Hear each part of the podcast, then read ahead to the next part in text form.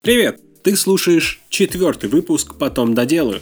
Подкаст о том, как укладываться в дедлайны, работать в команде и быть лучше. Здесь по-прежнему я, Александр Машков, и сегодня я расскажу тебе о шести принципах тайм-менеджмента.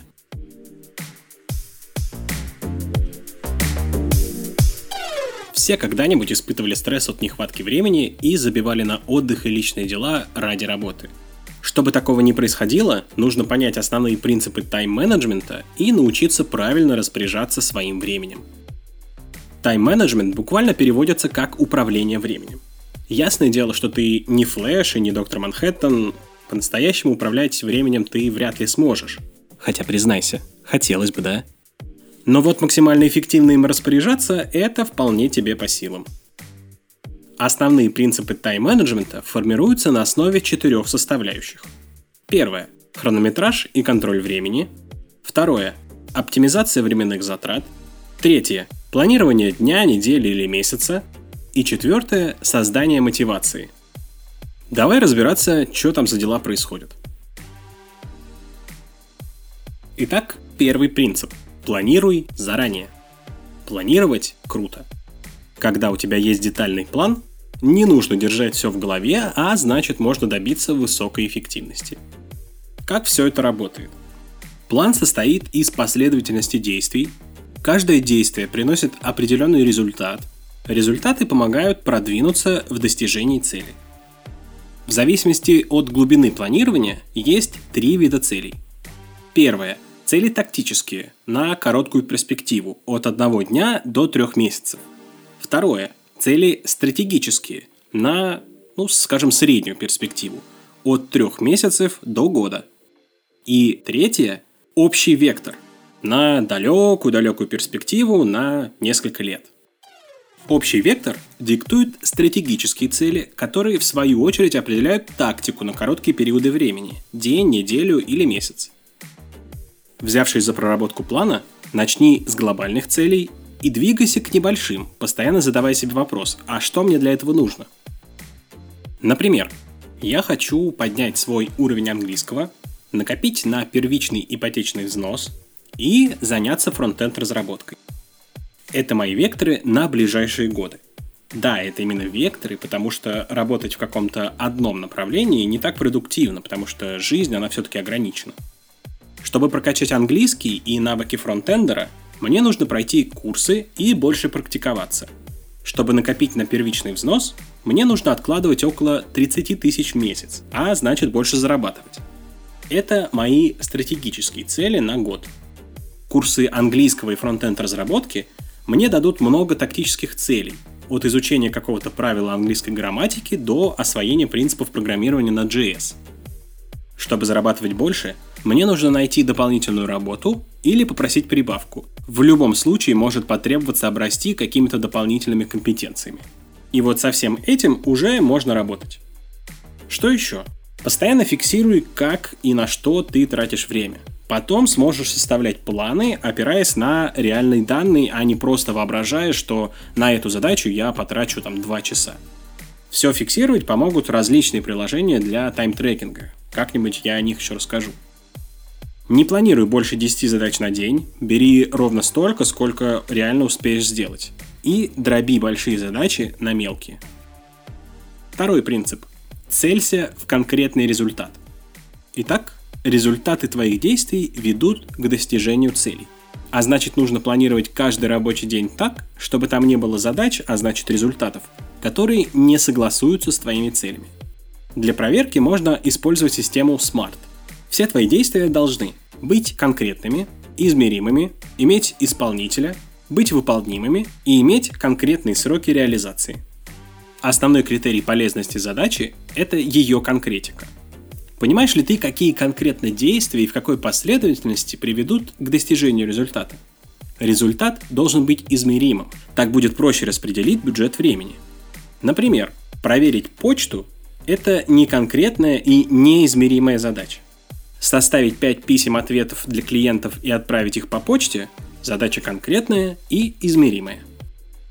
Главный общий критерий продуктивности – всегда двигаться к выполнению цели через выполнение задач разной степени сложности. Третий принцип. Расставляй приоритеты. Когда общий план действий готов, нужно решить, какие действия выполнять первыми. Расставить приоритеты можно множеством способов. Я использую два. ABC принцип и матрицу Эйзенхауэра. Как расставить приоритеты по ABC принципу? Оцени каждую цель и задачу с точки зрения возврата твоих инвестиций, времени, сил и финансов. Получишь три группы задач. Группа A – важные дела, разрешение кризисных ситуаций, главные проекты и так далее. Группа B – менее важные дела, второстепенные, но важные проекты, оперативные поручения руководства. И группа C – неважные дела. Самые важные дела – это 15% от общего количества задач – Вклад таких задач в достижение цели около 65%, поэтому ими лучше заняться самому и сразу. Важные задачи – это примерно 20% от общего количества. Их значимость для достижения цели около 20%. С этими задачами нужно решить, делегировать их или нет. Все зависит от важности конечной цели и компетенции твоих коллег. А вот оперативные задачи составляют порядка 65% от общего количества задач – при этом их значимость всего 15%. Такие задачи желательно сразу делегировать. Будь внимателен. Не допускай перетекания задач из одной категории в другую. Это признак того, что ты просто не успеваешь их выполнять или неправильно расставляешь приоритеты. Четвертый принцип. Сфокусируйся на главном, а остальное делегируй. Если с точки зрения денежных и временных затрат задачу лучше кому-то передать, нужно обязательно это сделать. Проще говоря, чем дороже твое время, тем меньше второстепенных задач должно быть в твоем расписании. Например, составить сводную таблицу предложений потенциальных подрядчиков можно, конечно, самому, но лучше поручить это кому-то из подчиненных. С точки зрения результата это не самая важная задача. Определи часы, когда тебе легче всего сконцентрироваться, и запланируй самую ресурсоемкую работу именно на это время. Менее важные задачи выполняй в оставшуюся часть дня. Ну, то есть ответить на письма можно и вечером. А про матрицу Эйзенхауэра я уже рассказывал в одном из предыдущих выпусков. В описании будет ссылочка, послушай. Пятый принцип. Визуализируй планы и задачи. Визуализация информации помогает все упорядочить в голове, в том числе планы и задачи. Сделать это можно множеством способов, от интеллект-карты до диаграммы Ганта. Например, для ремонта в квартире мне нужно подготовить проект, купить необходимые материалы, сделать ремонт в комнате, сделать ремонт на кухне, организовать вечеринку в честь новоселья. Все это можно очень наглядно представить в виде диаграммы Ганта. Я скину на нее ссылочку в описании. Так сразу видно, какие процессы идут последовательно, а какие можно запустить параллельно или делегировать, чтобы точнее спланировать финансовый и временной бюджет. И, наконец, шестой принцип. Анализируй, оптимизируй и отдыхай. Заведи привычку оглядываться назад и анализировать эффективность управления личным временем. Особое внимание удели ситуациям, где все пошло не так. Ты потратил слишком много ресурсов, неверно определил приоритеты и тому подобное. Придумай, как решать такие ситуации в будущем. Если чувствуешь, что теряешь контроль, возьми небольшой перерыв и вновь сконцентрируйся на собственных действиях. Придумай свои правила и принципы тайм-менеджмента, учитывая особенности своей личности и рабочего процесса. И не забывай отдыхать. Включи периоды отдыха в план на день и неделю. Помни, что оставаться эффективным можно только на пике активности. Поэтому, если ты не отдыхаешь, выдающихся результатов можешь от себя не ждать.